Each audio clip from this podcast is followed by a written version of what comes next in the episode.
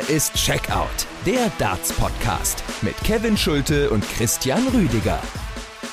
Was für ein epischer Dartsabend, was für ein Match vor allen Dingen zwischen Peter Wright und Gary Anderson. Snakebite schafft einen 980er-Rekord im Ally Pally. Gary Anderson zaubert wie in alten Tagen und herausgekommen ist ein All-Time-Cracker. Snakebite am Ende mit dem High-Finish zum Finaleinzug.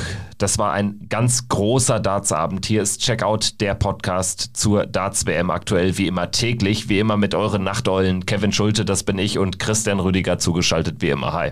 Hallo Kevin, ich grüße dich und alle, die zuhören. Ja, was wir am Viertelfinalabend an Neujahr erlebt haben, war ja schon sehr, sehr fett. Aber jetzt an diesem Abend diese zweite Partie, das zweite Halbfinale, Peter Wright gegen Gary Anderson, das Schottenduell, das hat nochmal alles in den Schatten gestellt und geht definitiv in die Darts-Geschichte ein. So viel muss man schon sagen, bevor wir gleich vorab die beiden Partien analysieren.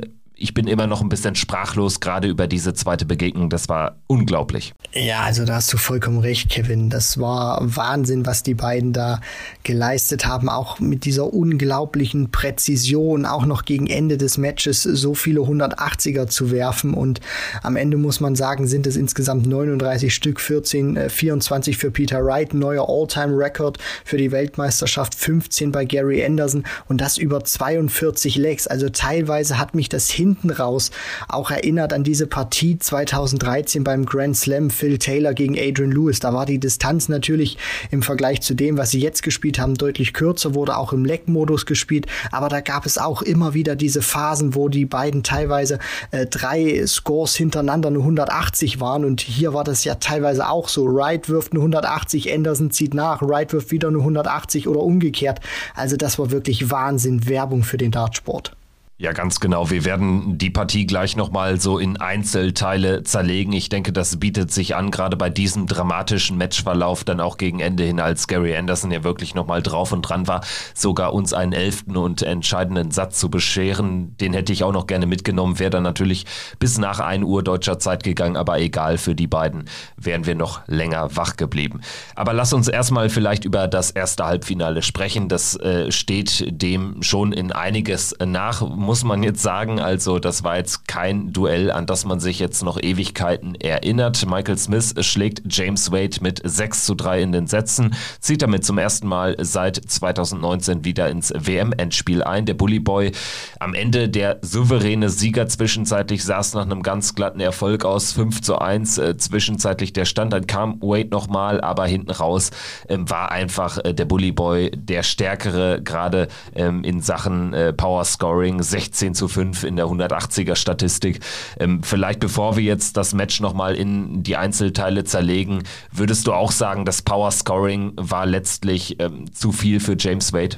Da gehe ich mit. James Wade konnte sich zwar im Vergleich zu seinen vorherigen Partien steigern, aber dadurch, dass der Bullyboy immer wieder so viele 180er geworfen hat, beziehungsweise immer wieder die 180 mit eingestreut hat in die Legs, war der Druck für James Wade unglaublich hoch und das Scoring war in den Sätzen nicht immer so, wie er das gerne haben wollte, und deswegen war er immer wieder teilweise Leg für Leg auch manchmal in Sätzen unter Druck und konnte das halt nicht handeln, weil die Scores bei ihm selber nicht gepasst haben, und dann kannst du auch über so eine Distanz nicht mehr viel mit Timing lösen. Du kannst es zwar manchmal noch retten oder manchmal dann auch Sätze oder Legs auf deine Seite ziehen, aber über so eine Distanz wird es dann eben schwierig, gerade wenn dein Gegner 1180er mehr wirft als du. Deswegen das Power-Scoring war schon ein ausschlaggebender Punkt für Michael Smith, weshalb er diese Partie dann auch recht klar mit 6:3 gewinnt. Ja, und wir gehen mal rein in die Anfangsphase zunächst. Der erste Satz geht komplett mit dem Anwurf. 3:2 für Michael Smith, der den Satz aber kontrolliert hat, weil Wade hatte jetzt im Decider keine Chance, diesen Satz zu gewinnen.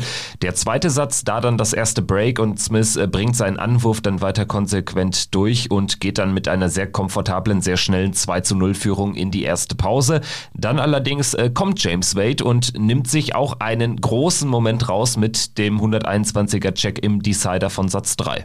Ja, das war so ein Moment, wo du dachtest, okay, jetzt ist James Wade in diesem Match angekommen und jetzt erleben wir auch wirklich eine umkämpfte Partie. Das, was man immer im Vorfeld gesagt hat, der Bullyboy wird wahrscheinlich über das Scoring die Partie bestimmen und James Wade muss dann reinkommen mit dem Scoring. Und alleine auch dieser Decider, der war wieder richtig James Wade typisch. Der Bullyboy spielt das eigentlich hervorragend mit 340ern, lässt dann bei der 72 einen Dart, bekommt er, weil er mit dem ersten nicht das Triple trifft, heißt aus der 72, aus dem 2-Dart-Finish wird dann ein 3-Dart-Finish, dann hat er nur einen auf Tops, den lässt er aus und James Wade ist dann da mit einer überragenden 121 zum Satzgewinn.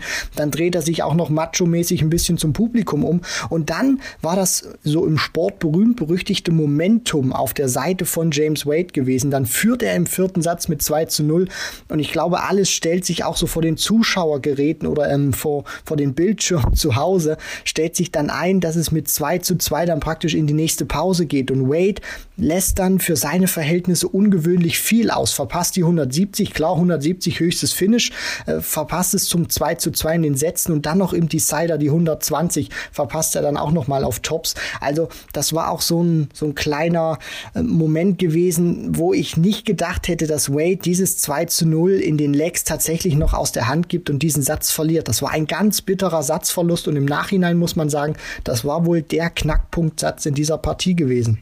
Sehr bitter, dass er die 120 da verpasst, denn er hat ja wirklich am Draht gekratzt, ist allerdings dann in der Single 20 gelandet, also das 2-2 in den Sätzen hätte er sehr gerne mitgenommen, damit hätte er vielleicht Michael Smith auch ins Nachdenken bringen können, er hätte sich damit auch einfach ein bisschen Luft verschafft, weil selbst wenn er dann wieder 2 Sätze in Folge verliert, dann steht es eben nicht 1-5, sondern 2-4 und wir wissen ja alle, dass James Wade dann doch der deutlich erfahrenere Mann ist und sicherlich auch immer noch nervenstärker ist in diesen wirklich richtig crucial Momenten als Michael Smith, der es allerdings ja dann hinten raus einfach gar nicht mehr so richtig eng hat werden lassen, weil er eben diesen Zwischensprint dann einlegte. Nach dem 3-1, nach diesem Schlüsselmoment, diesem Knackpunkt in Satz 4, gewinnt er die nächsten beiden Sätze mit 3-1 und 3-0 und dementsprechend war dann für James Wade eigentlich klar, auch wenn man so ein bisschen die Körpersprache gesehen hat, ja, also ich will nicht sagen, er hat nicht mehr dran geglaubt, aber ich glaube, ihm war dann auch bewusst, es muss hier sehr viel passieren, dass ich nochmal zurück in die Spur finde oder zurück ins Match. Und es hätte vielleicht auch so ähnlich, wenn er das Match noch gedreht hätte, sich so ein Stück weit geähnelt 2012, wo er damals in diesem Halbfinale gegen Adrian Lewis, in diesem denkwürdigen Halbfinale selber 5-1 geführt hat und Lewis die Partie dann noch gewinnt, ins Finale einzieht und dann Andy Hamilton schlägt und seinen Weltmeistertitel erfolgreich verteidigen kann. Vielleicht hat Wade das bei dem 1-5 noch ein bisschen im Hinterkopf gehabt, weil er hat sich nochmal aufgebäumt, dann geht er mit der 160 in Satz 7 zum Beispiel nochmal raus. Ein kleiner Leckerbissen, holt sich dann auch nochmal den 8. Satz, weil Smith dann auch in dem Decider in Satz 8 wenig Druck drauf kriegt und auch nicht so die Triple hat, um dann Wade gefährlich zu werden, der dann in dieser Phase wieder deutlich besser gespielt hat. Aber das waren einfach nur Phasen und overall muss man sagen, dass es auch untypische Momente gab, die man von James Wade nicht so kennt, wo er einfach auch, gerade was seine große Stärke ist, bei den High Finishes zum Beispiel, wo er dann diesen einen Dart aufs Doppel hat, der hat oftmals oder sehr oft in dieser Partie nicht gepasst, wo er das Doppel mit dem einen Dart in der Hand nicht getroffen hat. Auch die Übergänge haben mir bei Wade nicht so gefallen. Da hat er sich oftmals auch viel kaputt gemacht, weil er dann nur Kleinkram geworfen hat. Das war nicht James Wade-like. Damit hat er dem Bully Boy auch wieder mehr Möglichkeiten gegeben, die du einem solchen Spieler nicht geben kannst, wenn er auch vom Scoring her so drauf ist. Deswegen, James Wade hat natürlich Möglichkeiten gehabt, aber ich bin sehr weit davon entfernt zu sagen, dass wenn er diese Möglichkeiten besser genutzt hätte, dann hätte er die Partie irgendwie auf seine Seite ziehen können, weil das ist einfach Quatsch. Der Bullyboy war der bessere Spieler. Wade hätte mit diesen Möglichkeiten, wenn er ein paar mehr genutzt hätte, die Partie noch enger gestalten können, aber alles in allem wäre der Bullyboy wahrscheinlich trotzdem als Sieger von der Bühne gegangen. Es gab dann nochmal einen sehr interessanten Moment und zwar als James Wade den 8. Satz für sich entscheidet im Decider und dann Chase the Sun eingespielt wird. In dem Moment fragt er nochmal bei Kirk Pevins nach, ob es wirklich jetzt eine weitere Pause gibt, weil die hat er A vielleicht nicht kommen sehen, beziehungsweise B überhaupt nicht drauf gehofft, weil ich glaube, da hat er dann schon gemerkt, vielleicht kriege ich den Smith ein bisschen ins Wackeln, wenn es jetzt weitergeht, aber die Pause kam dann zum richtigen Zeitpunkt für den Bullyboy und zum falschen für The Machine, muss man sagen. Denn danach war dann die Luft wieder oder dieser neue frische Wind wieder so ein bisschen raus. Und was ich am Ende sagen muss, Michael Smith überzeugt mich auch deshalb bei diesem Turnier, weil er kaum mal auch mal 5 Minuten, also 2 schlechte Legs hat, wo wirklich gar nichts geht. Also er ist immer dann auch nah dran. Klar, funktioniert auch mal das Finishing nicht, wobei das auch am Ende wieder bei sehr respektablen 45% Doppelquote steht, aber er lässt sich sehr wenige Auszeiten. Also das haben wir in der Vergangenheit auch schon mal gesehen und so eine hätte James Wade in der Schlussphase aber gebraucht. Also es war klar, dass James Wade jetzt sein Scoring nicht weiter nach oben schrauben würde. Ich meine, er hat ja sein Scoring schon verbessert im Vergleich zu den vorherigen Runden, aber es brauchte da einfach auch ein wirkliches Abflachen der Leistungskurve von Michael Smith und dies eben nicht abgeflacht über den Verlauf der Partie. Zumindest nicht signifikant. Er hätte es so weiterspielen müssen, zumindest vom Niveau her, wie er das in den Sätzen 7 und 8 gemacht hat, wo er sich dann auf 2:5 beziehungsweise 3:5 dann nochmal ein Stück weit mehr oder näher heranrobben konnte an den Bullyboy. Da hat das auch von den Statistiken her gepasst, hat jeweils die Sätze dann, die er auf seine Seite ziehen konnte, also den zweiten Gewinnsatz aus seiner Sicht und den dritten Gewinnsatz aus seiner Sicht mit jeweils über 100 Punkten im Schnitt gespielt. Und das wäre dann auch nochmal nötig gewesen, um diesen 9. Satz interessanter zu gestalten. Und was mir da auch einfach gefallen hat in diesem 9. Satz, weil das ist nicht so einfach, dann hast du alles im Griff, Wade holt sich nochmal 2 Dinger, dann weißt du auch, das ist ein ausgepuffter Hund, Michael Smith, vielleicht kommt er dann auch ins Überlegen oder so, aber Pustekuchen, der Bullyboy ist sehr ruhig geblieben, wurde nicht hektisch, hat einfach weitergespielt, auf seine Chancen gewartet und wusste auch, wenn ich mein Spiel so durchziehe, wie ich das bislang gemacht habe, dann werde ich meine Chancen bekommen und dann werde ich auch die Möglichkeiten und die Darts bekommen, das Match zu entscheiden. Und so war es dann auch. Holt sich verdient diesen 9. Satz und damit natürlich auch gleichbedeutend mit dem Match und zieht dann völlig verdient auch ins Finale ein. Und dort wartet dann eben Peter Wright. Der gewinnt gegen Gary Anderson in einem atemberaubenden Spiel mit 6:4. Man hat so ein bisschen das Gefühl, Smith gegen Wade war so ein bisschen das Vorspiel. Und dann hat es eben richtig gekracht im Ally Pally. Peter Wright gegen Gary Anderson, das schottische Duell. Wir hatten uns sehr viel erhofft, aber ich denke, man konnte sich jetzt auch nicht sicher sein, dass das irgendwie nochmal wirklich zu dem Match wird, was nochmal alles bisher Dagewesene bei dieser Weltmeisterschaft in den Schatten stellen würde, denn wir hatten ja schon einige Cracker. Wenn ich daran denke, was Smith und Clayton geboten haben oder eben Smith und Price am Neujahrsabend, aber diese Partie hatte noch mal mehr. Es fehlte letztendlich nur der 9. Dart und da fehlte ja auch nur ein ganz bisschen bei Peter Wright. Da will irgendwie der 9. Dart dann aktuell nicht reingehen, aber das wird ihm egal sein, denn er gewinnt 6:4 die Partie gegen Gary Anderson. Und vielleicht auch hier bietet es sich an, die Partie so ein bisschen aufzuteilen. Gerade die Anfangsphase, die ging ja dann schon brutal deutlich an Snakebite, der sich die ersten 3 Sätze alle schnappt. Zu dem Zeitpunkt habe ich nicht damit gerechnet, dass wir hier wirklich ein Match erleben, was nochmal alles in den Schatten stellt. Also, dass es gut war, war ja auch schon da zu sehen. Anderson war jetzt auch nicht schlecht unterwegs, ne? Er hatte jetzt da nicht so die Konsequenz in den entscheidenden Momenten. Aber Wright und Anderson haben danach einfach kein bisschen nachgelassen. Anderson hat sich nochmal verbessert gezeigt und dadurch wurde es dann eben dieser All-Time-Klassiker. Ja, das ist auch einfach so, finde ich, in diesen ersten 3 Sätzen hat man auch gut gesehen. Du hast es vollkommen richtig gesagt.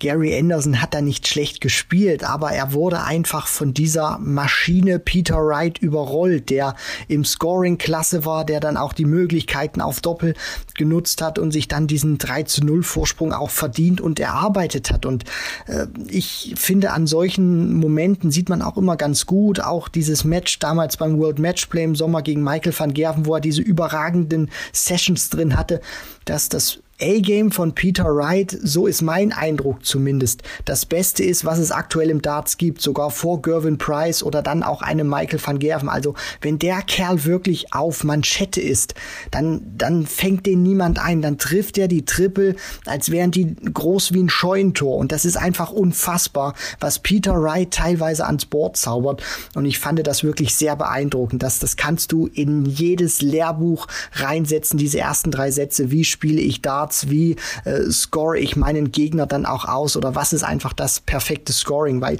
das ist einfach so unfassbar schön anzuschauen von Peter Wright. Der hat nicht den schnellsten Rhythmus, der ist aber auch nicht der langsamste. Das ist einfach ja so ästhetisch in diesem Moment und das wirkt auch einfach so methodisch und wenn die Darts dann so reingehen, das ist einfach geil und Also ich bin wirklich geflasht gewesen, auch über die Art und Weise, wie er das gespielt hat. Der hat für mich null angestrengt gewirkt und hat das mit einer Bärenruhe gespielt. Das war wirklich unglaublich zu sehen. Nicht nur die ersten 3 Sätze, sondern dann auch später, als Anderson noch rankam. Peter Wright hat immer dieses Selbstvertrauen ausgestrahlt und es ist wirklich Wahnsinn. Ich meine, Anderson lobe ich auch gleich noch, aber Peter Wright auch Wahnsinn, was der Kerl gespielt hat. Das ist ein absoluter Purist. Also, was ich so beeindruckend finde an Peter Wright ist, er vereint einfach unfassbar viele Qualitäten. Er ist mental stark, er lässt sich nicht beeindrucken, er ist immer souverän, hat trotzdem irgendwie eine Ausdrucksstärke, um auch die Fans zu animieren. Also im Gesamtpaket wunderbar. Und dann natürlich sein Scoring unglaublich in diesem Match. 24 mal die 180, das ist ein ewiger WM-Rekord. Und noch dazu dann auch eine Doppelquote, die jetzt auch nicht astronomisch ist. Beide bewegen sich zwischen 40-45%. Das ist sehr gut, aber wir haben jetzt auch schon Johnny Clayton in einzelnen Matches über deutlich kürzere Distanzen natürlich, aber trotzdem, wir haben da auch schon mal Doppelquoten von jenseits der 60-70% gesehen, aber auf diese Distanz muss man das erstmal so hinkriegen und vor allen Dingen, es gab ja in dieser Partie fast nie eine Situation, wo einer mal sich eine komplette Auszeit genommen hat, wo mal gar nichts ging. Es war ja in jedem Leck Druck drauf, erst recht ab Satz 4-5, wo Gary Anderson dann nochmal stark verbessert eben aus diesem 0-3-Rückstand herauskam und da dann auch nochmal Peter Wright noch ein bisschen mehr kitzeln konnte und ja dann eben auch die beiden Sätze gewinnt, zum Beispiel dann natürlich auch der 105er Checkout zum 3-2 zum 5. Satz, der war natürlich dann auch eine Wegmarke und hat Peter Wright auch nochmal gezeigt, hier, da muss ich jetzt nochmal ran, um dieses Match wirklich nach Hause zu bringen. Er musste alles aufbieten in dieser Phase. Und was mir auch gefallen hat, ist, dass Peter Wright wirklich komplett dagegen gehalten hat, also sich auch überhaupt nicht damit beschäftigt hat, wie er vielleicht den Satz abgegeben hat oder irgendwie in Panik verfallen, dass Anderson rankommt oder stärker wird. Der hat einfach diesen Glauben und diese Überzeugung an sich selber auch ausgestrahlt am Oki. Das hat man richtig gespürt. Der war im Leck danach sofort wieder da und hat den Druck wieder hochgehalten und hat sich im Prinzip überhaupt nicht damit beschäftigt, was Gary Anderson in der Hinsicht macht, sondern sich dann einfach auch so diese Ausstrahlung gehabt, okay Gary, jetzt hast du das Leck gewonnen, jetzt hast du den Satz geholt, jetzt bist du wieder ran, aber das macht mich überhaupt nicht nervös, ich spiele einfach mein Spiel weiter, ich kann vielleicht noch 1, 2, vielleicht 3% drauflegen und dann hole ich mir den nächsten Satz wieder und dann ziehe ich wieder davon. Also das war wirklich beeindruckend zu sehen, wie Peter Wright auch mit dieser Situation umgegangen ist und ja, konnte ja auch dann Gary Anderson, der zwar, das muss man ihm auch zugute halten, immer wieder rangekommen ist an Peter Wright, aber nie gleichstellen konnte in der Hinsicht, beziehungsweise nie an Peter Wright vorbeigehen konnte, weil es Peter Wright immer wieder geschafft hat, den Druck dann so hoch zu halten oder nochmal den nächsten Gang zu finden, um diesen famos aufspielenden Gary Anderson, der gefühlt von Leck zu Leck immer besser wurde, trotzdem auf Distanz halten konnte. Ich meine, Peter Wright reagiert auf die 2 Satzgewinne von Gary Anderson mit einem unglaublich brutalen 6. Satz. Er spielt 5-mal die 180 in dem Satz, unter anderem dann auch 2-mal in dem einen Leck, als er die 8 Perfekten wirft im 2. Leck. Am Ende checkt er es dann so gerade noch und Gary Anderson fehlte jetzt aber trotzdem auch in diesem Satz nicht so viel, um da auch wieder ranzukommen. Also das waren ja immer sehr, sehr kleine Unterschiede. Trotzdem, gerade dieser 6. Satz war wirklich komplett famos und hat ja dann auch die Richtung vorgegeben, dass man den 180er Counter dann auch quasi laufend einblenden konnte, denn dann wurde es nochmal richtig knallig da im Triple 20 Segment.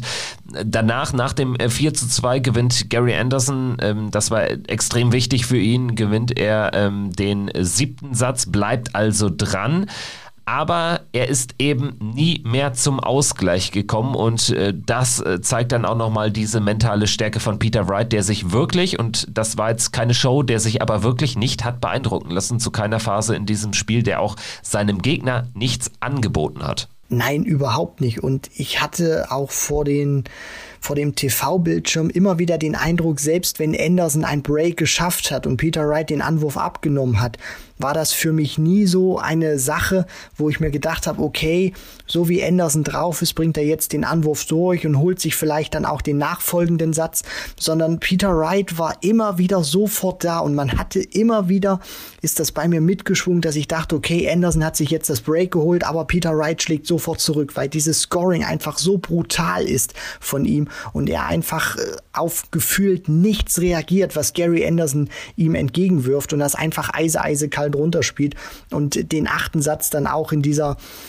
Manier auch gewinnt. Anderson hat die Möglichkeit, die 124 auszuknipsen zum 2:2. Dann würde man einen ganz knackigen Decider erleben, wo es dann entweder heißt 5:3 oder 4:4. Anderson verpasst diesen einen Dart dann eben auf die Doppel-11 und Peter Wright steht dann mit 46 Punkten da und knipst die humorlos mit 2 Darts aus und kann dann wieder diesen 2 Satz Abstand zwischen sich und Anderson bringen. Der holt sich zwar dann wieder den 9. Satz, aber das hat sich immer wie so ein roter Faden durch die Partie gezogen. Peter Wright hat die Führung, Anderson kämpft sich zwar heran, aber Peter Wright wird nicht nervös, wird nicht hektisch, spielt einfach sein Spiel und legt nochmal 1-2% drauf, wenn er es wirklich muss und macht das wirklich in einer roboterhaften Art und Weise, wie er da immer wieder reagiert hat. Das war, also ich will jetzt hier nicht zu sehr Fanboy-mäßig Peter Wright klingen, aber ich finde das einfach herausragend, Kevin. Die spielen insgesamt 42 Legs zusammen, die beiden, und haben am Ende einen Schnitt über 100 Punkten stehen, jeweils Wright als auch Anderson. Das ist im Schnitt über 42 Legs ein bisschen besser als ein 15-Darter. Das muss man sich mal vorstellen. Das ist außerirdisch gut. Sowohl was Wright als auch Anderson da geboten haben. Also das ist wirklich herausragend gewesen. Das kann man nicht genug würdigen. Satz 8 geht an Snakebite. Anderson verpasst da 2 High-Finishes mit dem jeweils letzten Dart. Das beschreibt auch so ein bisschen die Geschichte des Spiels, dass Gary Anderson dann häufig mal wirklich einen sehr guten ersten und einen sehr guten zweiten Dart hatte und dann aber eben das ein oder andere High-Finish nicht gelingen konnte. Ich glaube, er hätte 2, 3 mehr dieser Güteklasse noch gebraucht, um das Match wirklich noch komplett drehen zu können.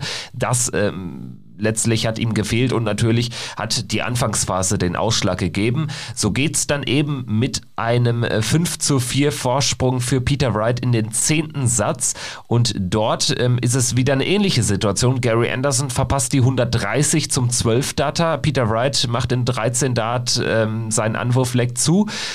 Dann allerdings gibt es noch mal einmal das Break, tatsächlich im 3. Leg. Gary Anderson macht es und dann spielt er gefühlt, also ich habe ja in diesem Spiel über die letzten 1,5 Stunden der Partien, der zweiten Spielhälfte, wenn man so will, kann ich mich an sehr wenige Treble-less Visits erinnern. Also die haben eigentlich immer mindestens 2 Triple, wenn nicht sogar alle 3 getroffen pro Aufnahme. Und dann allerdings spielt Gary Anderson da ein schlechtes Anwurfdeck und lässt Peter Wright nochmal in diesen Satz. Und das war letztendlich der Schlüssel, weil hinten raus spielt es dann Peter natürlich auch überragend, dass er da direkt das High-Finish rausnimmt, den ersten Matchstart direkt nutzt. Das spricht dann natürlich auch nochmal für ihn und wird dann auch seiner Leistung an diesem Abend gerecht. Das war wirklich sensationell, auch in diesem letzten Satz, wo Peter Wright in jedem der 3 Legs, die er gewinnen kann, ein Maximum wirft. Also das ist wirklich Wahnsinn gewesen, dass er auch in diesen Momenten dann den Druck hochhalten konnte oder selbst wenn dann Anderson am Zuge war, immer auch noch mit perfekten Aufnahmen reagieren konnte, wie noch 171 zum Beispiel. Und dass er dann auch in den letzten beiden Legs, also des Matches Peter Wright, wo er dann den 2:2 Ausgleich schafft und dann das 3:2 eben durchbringt mit der 116, wo der erste Dart direkt auf Tops passt, da spielt er in diesen letzten beiden Legs insgesamt nochmal 380er und das beschreibt einfach nochmal ganz gut, dass du in so einer Drucksituation deine besten Darts auspacken kannst. Das können nur ganz wenige, das kann die absolute Weltspitze und Peter Wright hat einfach nochmal gezeigt, dass er mental ein Spieler ist, den du sehr schwer klein kriegen kannst und der sich auch so viel Selbstvertrauen Vertrauen jetzt in diesem Jahr wieder geholt hat, weil er das Matchplay unter anderem gewinnen konnte, den World Cup mit John Henderson, also auch mit einem anderen Teampartner, nicht wie sonst es damals auch war, 2019 mit Gary Anderson, die Players' Championship Finals, die Generalprobe nochmal gewonnen hat. Also ich finde, das strahlt Peter Wright einfach alles aus, dass er dieses Monster-Match gegen Callan Rydz da auch, dass er da durchgekommen ist, und das transportiert er einfach alles und wird vom Selbstvertrauen von Runde zu Runde nochmal stärker, und das spiegelt sich dann in seinem Scoring wieder, was einfach phänomenal ist. Das ist eine Ebene fast schon über dem Rest gewesen. Und auch über der großen Konkurrenz an der Spitze der Order of Merit, muss ich jetzt mal ganz klar sagen. Also diesen Purismus, den du da jetzt eben beschrieben hast, der Peter Wright auszeichnet. Ich muss sagen, genau das unterscheidet ihn ja auch, wenn man da überhaupt kleine Unterschiede finden will im Vergleich zu den anderen Großen in der Szene. Das macht ihn für meine Begriffe auch nochmal so interessant und nochmal so atemberaubend jetzt einfach, weil seine Klasse ist es eben, dass er wirklich da sehr puristisch agiert und so die Qualitäten von sehr vielen Spielern vereint. Und das bringt ihn hier ins WM-Finale, und eventuell holt er sich den zweiten WM-Titel. Auf der Pressekonferenz hat er gesagt, das war das beste Spiel, das ich jemals gespielt habe gegen einen Gegner, der ebenfalls sein 1A-Level gespielt hat, und er hat da explizit nochmal auf Nachfrage auch reagiert. Also das war besser als das Matchplay-Finale gegen Vandenberg, das war besser als das WM-Finale vor 2 Jahren gegen Van Gerwen, und Wright hat gesagt, ja, weil Anderson eben dieses 1A-Niveau an den Tag gelegt hat und nicht wie Vandenberg oder wie Van Gerwen im WM-Finale 2020 so ein bisschen underperformed habe, wie er es ausgedrückt hat. Also fand ich auch sehr interessant, die Aussage. Unterschreibe ich 1:1. Somit können wir ja dann jetzt auf das WM-Finale blicken. Michael Smith gegen Peter Wright. Lass uns vielleicht ganz kurz nochmal auf den Weg ins Endspiel zu sprechen kommen. Was ich ganz schön finde jetzt bei dieser dann doch von Corona immer noch geplagten WM, Stichwort Michael van Gerwen aus, Stichwort Dave Chisnell, Vincent van der Voort, die alle aus dem laufenden Turnier genommen werden mussten wegen positiven Corona-Tests. Bei Michael Smith und Peter Wright finde ich toll, dass sie beide ohne Freilos durchmarschiert sind. Also da liegt überhaupt kein Schatten auf einer der beiden Leistungen. Smith gibt insgesamt 12 Sätze ab, Wright 11. Bei dem Bully Boy sind es 2 Last-Set-Siege gegen Price und in der Runde zuvor gegen Clayton. Bei Wright ist es einer gegen Rydz, aber im Prinzip war ja gegen Anderson das Duell ähnlich knapp. Wie schätzt du jetzt die Lage vor dem Finale ein? Also siehst du Snakebite ein bisschen vorne jetzt aufgrund dieses letzten Eindrucks auch gegen Anderson im Halbfinale? Ja, definitiv, weil er einfach für mich so stabil gewirkt hat und ich nicht weiß, was diesen Kerl jetzt noch stoppen soll. Der hat diesen Lauf jetzt geschoben bei der WM, der hat dieses Mega-Match gegen Callan Rydz überstanden, was da auch sichtlich ein Brustlöser war, das konnte man schon erkennen. Jetzt spielt er dieses Mega-Match gegen Gary Anderson, wo er gefühlt agiert wie ein Eisblock, also Nerven wie aus Stahl, und gegen Michael Smith wird er jetzt diesen Schwung einfach mitnehmen. Das hat er beim World Matchplay damals auch gezeigt, nach diesem grandiosen Match gegen Michael van Gerwen im Halbfinale. Der wird das einfach jetzt mitnehmen. Und Michael Smith, der ist froh, dass er jetzt da wieder steht. Der will sich seinen Traum erfüllen. Also das sind auch 2 unterschiedliche Voraussetzungen, die da jetzt aufeinandertreffen. Sicherlich wird sich's für Wright ein Stück weit einfacher spielen lassen, weil er diesen besagten WM-Titel schon hat, weil er weiß, wie es ist, auf dieser Bühne den Match da zu verwandeln. Das weiß Michael Smith nicht. Der hat aber eine herausragende WM gespielt mit Clayton, mit Price, die 2 Spieler vielleicht neben Peter Wright des Jahres 2021 geschlagen. Aber ich sehe trotzdem, das muss ich so ehrlich sagen, auch wenn der Bully Boy sehr große Namen rausgenommen hat oder die 2 größten abseits von Peter Wright, sehe ich trotzdem Snakebite vorne, weil der Kerl für mich jetzt so ein Selbstvertrauen noch entwickelt hat, was er ohnehin schon hatte, wo ich mich frage, was muss da passieren, dass der wirklich mal ins Denken und ins Überlegen kommt und dann tatsächlich auch mal die Nerven bei ihm flattern. Ich bin auch davon überzeugt, dass Peter Wright jetzt den letzten Schritt noch gehen wird, dass er sich den zweiten WM-Titel holt und damit ja dann nochmal einen größeren Legendenstatus erreicht. Ich meine, 2 WM-Titel, das ist dann schon echt ordentlich. Und was auch für ihn spricht, ist einfach, dass er jetzt, ich glaube, einfach am Zenit ist. Also das ist jetzt einfach ein Peter Wright, den wir stärker eigentlich gar nicht mehr sehen können. Und ich glaube trotzdem, dass er auch weiß, dass es quasi nicht besser geht. Er damit aber auch sehr gut klarkommt. Er genau weiß, was er abrufen muss im WM-Finale gegen Michael Smith. Und es wird diesen leichten Vorteil geben, auch wie wir ihn in diversen Partien jetzt gesehen haben, dass natürlich die Erfahrung eine Rolle spielt. Und Peter Wright ist, glaube ich, auch im Kopf von Michael Smith, zumindest im Hinterkopf verankert, umgekehrt aber nicht. Wenn wir uns die Spiele der beiden vor TV-Kameras anschauen in der Vergangenheit, es gab bei Major-Turnieren 11 Duelle seit 2013 und jetzt dreimal kannst du raten, wie oft Peter Wright gewonnen hat, Christian. 11 Mal? 10 Mal? 11 Mal, 11 Mal, genau. Das letzte Mal beim Grand Slam im Halbfinale 16:12, World Matchplay in diesem Jahr 16:7. Also das ist für mich eine Statistik. Ich meine, wenn das jetzt eine Bilanz von 4:1 wäre oder so, dann sage ich noch nichts. Ne? Aber bei 11:0 in K.O.-Runden im TV, das ist dann schon ein klarer Fingerzeig. Ja, und vielleicht liegt es auch an der Art und Weise, dass Peter Wright vielleicht auch weiß, wann er seinen Gegner wirklich richtig wehtun kann und bestrafen kann. Und der Bullyboy war damals sicherlich noch in einer mental anderen Situation, beim Grand Slam sicherlich auch schon auf oder vorglühend zum WM-Niveau. Aber ich bin dann auch mal wirklich gespannt, wenn sich dieses Match auch entwickelt und bei Smith vielleicht nicht so viel läuft oder nicht alles so läuft wie in den Runden zuvor, wie er dann auch reagieren wird, weil diesen letzten Schritt zu gehen, das ist nochmal was ganz anderes. Und wie er dann wirklich reagiert, wenn der Druck am größten ist, da bin ich wirklich gespannt zu sehen, wie er das handeln wird, weil Peter Wright, soweit lehne ich mich zumindest schon mal aus dem Fenster, wird vor der Ziellinie nicht zusammenbrechen, wird keine Angst haben. Und bei Michael Smith, auch wenn er sich mental sehr gut präsentiert hat, dieses Finale zu spielen, diesen wirklich allerletzten Schritt über die Ziellinie zu machen, das ist nochmal was ganz anderes. Und das ist dann eben, glaube ich, auch nochmal was anderes, als im Viertelfinale oder im Achtelfinale dann solche Situationen zu überstehen. Was man ihm zugutehalten muss, er hatte auch gegen Gerwyn Price und gegen James Wade negative Bilanzen. Diese beiden Spieler hat er jetzt schon aus dem Weg geräumt. Also er kann dann natürlich jetzt auch so eine Mentalität entwickeln nach dem Motto, hier, bei diesem Turnier läuft's ja und bei diesem Turnier besiege ich die oft zitierten Dämonen. Also gelingt mir das jetzt auch im Endspiel.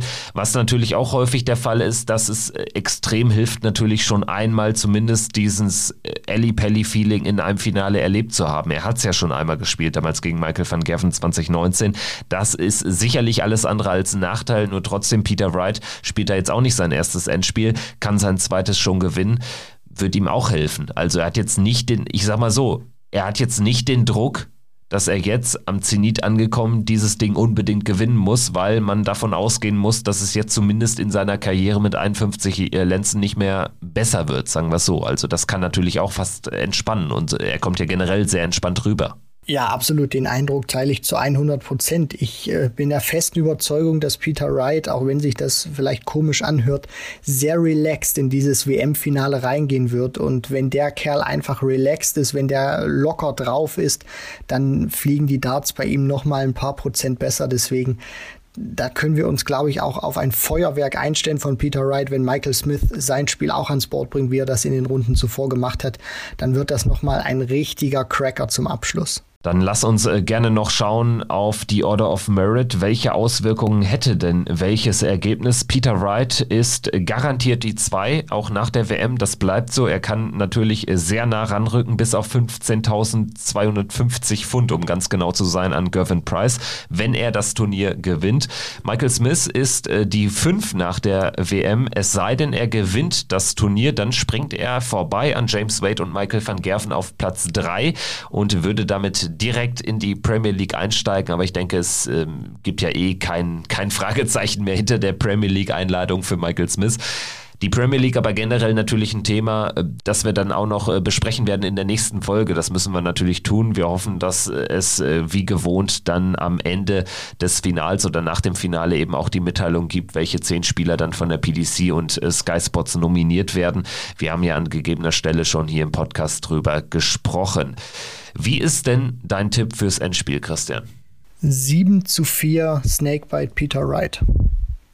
Ich gehe in eine ähnliche Richtung. Ich tippe, es wird ein bisschen knapper, aber am Ende setzt sich Wright durch mit 7:5. Also wir werden definitiv einen langen Abend sehen, sofern einer von unseren beiden Tipps aufgeht. Also ein 7:2, 7:1, das halte ich für sehr ausgeschlossen. Also ich denke, es kann da sehr, sehr lang werden und ich denke, wir hätten ein sehr langes WM-Finale auch mal wieder verdient. Gab es ja zuletzt eher selten. Also die beiden letzten Endspiele endeten 7:3. Von daher wäre da der ein oder andere Satz mehr sicherlich schön und würde dem Turnier insgesamt auch gut zu Gesicht stehen, denn also so ein bisschen liegt der Corona immer noch drüber über dem Event, aber wenn wir jetzt mal so ein erstes Fazit ziehen, bis dato muss man sagen, gerade diese Zeit jetzt im neuen Jahr, diese 2 Abende, diese 2 Tage, die haben echt für einiges entschädigt und ich muss ganz ehrlich sagen, ich hätte nicht gedacht, dass mich die WM nach dem Corona-bedingten Ausscheiden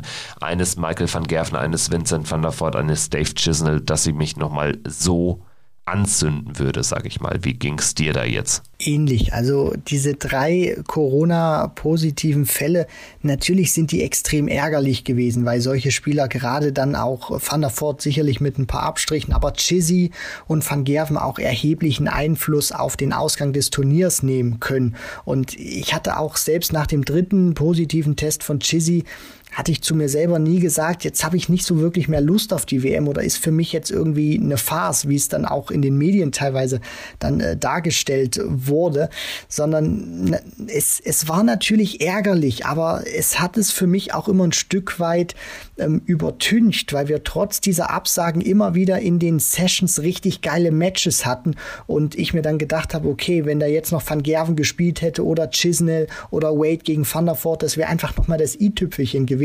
Deswegen diese WM, die hat mich auch begeistert. Diese 3 Matches, die nicht stattfinden konnten, die sind extrem ärgerlich, weil man weiß zum Beispiel nicht, was ein Michael van Gerwen gemacht hätte, ob der vielleicht im Finale jetzt gestanden hätte oder nicht. Das ist alles Kaffeesatzleserei. Deswegen, er wird es im nächsten Jahr wieder versuchen oder in diesem Jahr, besser gesagt. Die WM ist ja dann schon wieder in 12 Monaten. Von daher, es ist wirklich so, diese WM, die hat mich wieder elektrisiert mit Matches, mit Sessions, wie ich sie noch nie zuvor gesehen habe. Und ich denke auch mal, ich lehne mich da nicht so weit aus dem Fenster, dass wir bei der nächsten Weltmeisterschaft 2023 dann vielleicht sogar noch mehr solche Abende sehen werden. Ja, dann hoffentlich oder Hauptsache ohne Corona. Ich denke, das ist ja das, was jetzt noch fehlt. Um das mit der Farce, weil ich ja auch in eine Richtung tendiert hatte und dieses Wort auch in den Mund genommen habe und auch in einem Artikel verwendet habe. Ich möchte nochmal meine Sicht der Dinge darstellen. Ich glaube, das bezieht sich einfach, oder so habe ich es zumindest gemeint, auf das Agieren der PDC mit dem Coronavirus und da hätte man einfach mehr machen können, mehr machen müssen. Die Meinung habe ich nicht exklusiv, soll jetzt aber hier nicht nochmal groß irgendwie aufgezogen werden. Was man nicht sagen kann, und man hatte ja zwischenzeitlich dann auch das Gefühl, ja, jetzt irgendwie Price hat jetzt auch nicht mehr so richtig Bock auf das Turnier, Anderson auch nicht, leidet das Turnier sportlich darunter. Da muss man ganz klar sagen, nein, das war sportlich an den letzten Tagen unbeschreiblich. Dieses epische Match Clayton gegen Smith, dann ging es episch weiter mit dem Bully Boy gegen den Iceman im Viertelfinale. 3 Neundata insgesamt, den 3. dann noch im Turnier von Gerwyn Price. 2 Comebacks hat diese WM gesehen, aus 0:3 und 4:3 gemacht. Und dann natürlich dieses Halbfinalspiel zwischen den beiden Schotten, also was will man da sportlich mehr? Ganz klar, sportlich ein unbeschreibliches Turnier und leider kann das nicht darüber hinwegtäuschen, dass natürlich dann allen voran ein Michael van Gerwen gerade in der Endphase des Turniers trotzdem fehlt. Ne? Also das ist und bleibt einfach schade. Aber ich würde sagen, soweit können wir doch sehr zufrieden sein mit dem bisherigen Turnierverlauf abseits dieser Geschichte und blicken jetzt einfach dann nochmal, ja, mit Vorfreude auf das Finale. Christian, wir haben eben unsere Vorschau geliefert, wir haben die Halbfinals analysiert. Ich würde sagen, wir können jetzt die Folge für heute beschließen und melden uns dann nochmal mit einer ausführlichen Finalanalyse. Hoffentlich haben wir dann auch schon die Premier League Infos und dann geht's ja schon bald weiter mit der Q-School. Für mich bleibt einfach zu hoffen, dass möglichst viele Leute jetzt wieder über diese Weltmeisterschaft den Weg zum Dartsport gefunden haben und dabei bleiben. Natürlich auch bei uns im Podcast, da freuen wir uns über jeden Hörer, der auch dann abseits der WM einschaltet, aber bevor das morgen irgendwie im WM-Finaltrubel untergeht, wollte ich das einfach mal loswerden. Also die Jungs haben auch gefühlt in deutlich mehr Sessions als in der Vergangenheit geliefert, weshalb, wenn da mal einer beim Seppen hängen geblieben ist, war die Wahrscheinlichkeit auch deutlich größer, weil du so viele tolle Matches hattest, so viele tolle Sessions auch dabei mit Matches, wo man dann auch hängen bleiben konnte, und ich freue mich mega. Die WM hat riesig Spaß gemacht. Wenn Corona nicht wäre, wäre das vielleicht auch für mich die größte WM aller Zeiten, wobei man auch noch sagen muss, diesen WM-Titel von Phil Taylor damals 2013, da kommt bislang noch nichts ran, aber trotzdem sportlich gesehen ist das mega gewesen von der Qualität, und das Finale kommt ja noch. Und ich würde sogar auch sagen, weil Peter Wright das Ding jetzt zweimal verpasst hat, er wird im Finale noch den neuen Data spielen, und dann haben wir 4 gesehen bei der WM. So, und damit machen wir den Laden für heute dicht. Dein Wort in Gottes Ohr, das wäre dann natürlich der absolut ultimative Kracher, am besten noch zum Match. Aber komm, was reden wir jetzt? Lass uns einfach freudig auf dieses Finale schauen und lass uns mit der Vorfreude in den 3. Januar gehen, in die erste normale Woche jetzt des Jahres 2022. Sie beginnt mit einem Kracher. Michael Smith gegen Peter Wright um den Titel bei der PDC WM 2022. Das war Checkout, der Darts-Podcast. Ich bin Kevin Schulte und Christian Rüdiger und ich. Ja, wir freuen uns einfach drauf, sind froh über jeden, der einschaltet, und Good Darts, wie man so schön sagt. In diesem Sinne, macht's gut. Ciao. Macht's gut. Ciao.